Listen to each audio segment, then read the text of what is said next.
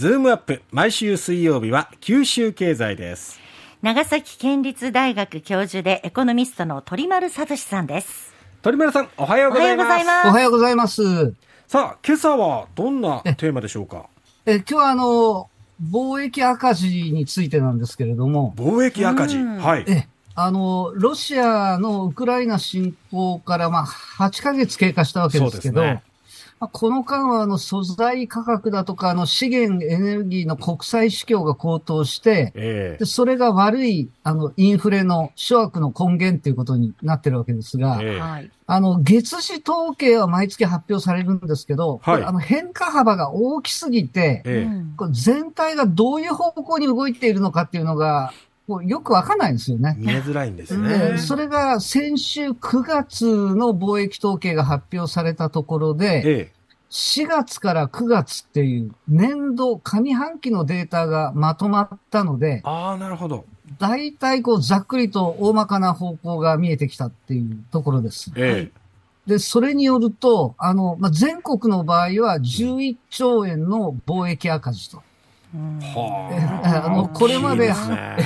半期ベースでの最大の赤字っていうのが、2013年度下期の9兆円弱でしたので、だから、あっさりと過去の最大赤字を超えたっていうところですね。えーあの、2013年度の赤字の最大の要因は、今と同じようにあの、原油価格の高騰で、あの、東日本大震災以降、3年間の原油価格って1バーレルあたり100ドルを超えてて、大体今と同様の水準だったんですね。で、ロシアはこの原油価格が急上昇して、原油とか天然ガスの輸出で、あの、蓄財できたと。あの、戦費を蓄えることができたタイミングを見計らうように2014年2月にクリミア半島に侵攻して、うん、今回も原油価格が上がってきたところで、今年の2月にウクライナに侵攻したっていうことですね。で、九州の今年度の上半期の貿易を見ると、やっぱりこれも赤字でですね、1兆円弱の貿易赤字です。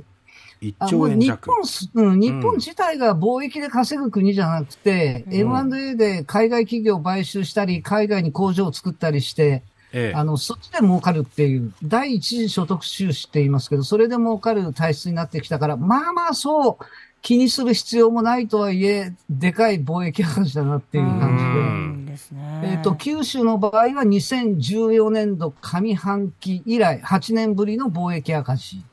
えー、ですからクリ、ロシアのクリミア侵攻直後以来の貿易赤字っていうふうになります。で、あの、九州の主な貿易相手国とか地域別に、あの、足元半年間の結果を見ると、はい、実はですね、あの、対中国って5000億円の黒字なんですよ、九州の。へで、対米国、アメリカも2200億円の黒字なんですね。ええ、全国は対中国赤字なんですけど、九州黒字と。うん、で、対韓国はなんと6400億円の黒字で、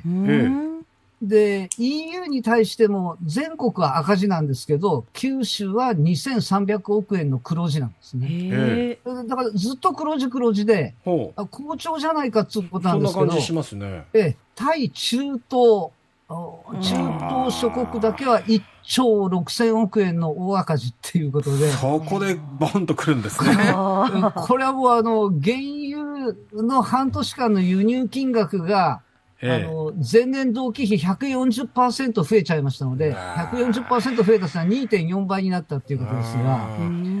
で、中東からの、あの、輸入額っていうのは1兆5000億円ですから、あの、ほぼほぼ、今の九州の貿易赤字の要因は、中東からの原油輸入金額の高騰っていうので説明できるっていうことになるかと思います。ですから、この中東以外との貿易が好調な分、余計に原油輸入の大幅増加が九州貿易のボトルネックになっているのが悔やまれるところなんですけれども、じゃあ、あの、九州の原油の輸入額増加には何が大きく影響しているのか。はい。一番は、あの、世界的な原油の、あの、価格が上がってるからっていうのがあるわけですけれども、えーえー、もう一つあの、円安要因っていうのがありますよね。そうですね。でこれを、あの、国際相場要因と、あの、円安要因っていう二つの要因にちょっとデータを入力してですね、ええ、あの、算数使って分分解してみました。は、おありがとうございます。分析するのはエクセル君っていう人が勝手に分析するんですけども。彼いいやつですもんね。優秀。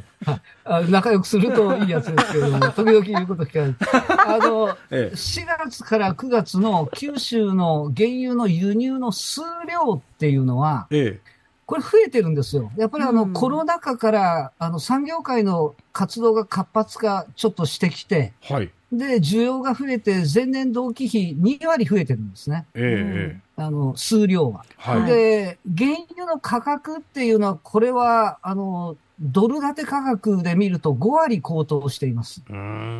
で、数量が2割増えた。1.2倍になった。はい。で、ドル建て価格が5割増えた。1.5倍になった。うん。そしたら、あの、1.2×1.5、うん、これはあの、1.8になりますので、うん、80%、あの、原油の輸入金額が増えるはずなんですが、ええ、これ蓋開けてみると、ええ、あの、実際は140%増えてるんです。80%, 80のはずが、のはずが140%増えてる。60%さらに増えてる。そう。この差額の、あの、60%ポイント分っていうのが、円安要因っていうことになるな。そうすると、大体今、原油価格上がってるよねっていううちの、えー、あの、6割はもう、あの、世界みんな同じように苦しんでて、4割が円安要因で苦しんでいるっていうことになるかと思います。なるほど。円安を抑え込むことができれば、あの、輸入価格上昇も半分近くに抑え込めるんですけど、日米金利差が何ともならないっていうところですね。ただ、一方、明るい動きも見られてて、何でしょうあの、え、これはあの、シリコンアイランドとカーアイランドなんですけれども、えー、九州の IC の輸出金額って、あの、46%増なんですね。で、自動車も23%増なんです。えー、これ見ると、おすごいなっていうことなんですけれども、実は中身見てみると、えー、あの、IC のあの、輸出金額が46%増えてるんだけど、数量は23%減ってるんです。自動車も輸出金額が23%増えてるんだけど、台数は6%減ってるんです。要するに、円安で輸出金額がバブリーなまでに水ぶくれしているっていうことですね。だからこれ実力じゃないんだっていうのを頭の中入れておかないと、勘違いしたら大変なことになるっていうので、企業さんは内部留保を蓄えちゃって、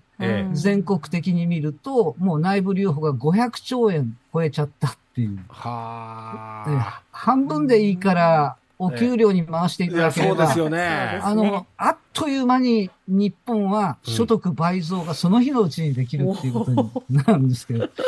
そうなんでもならないわけですね、今はね。まあだから賃上げっていうのを地道にやっていくっていうのがやっぱりどうしても必要になってくるんじゃないかと思いますね。本当そうですね。はあ、わかりました。鳥丸さんどうもありがとうございました。ありがとうございました。長崎県立大学教授の鳥丸聡さんでした。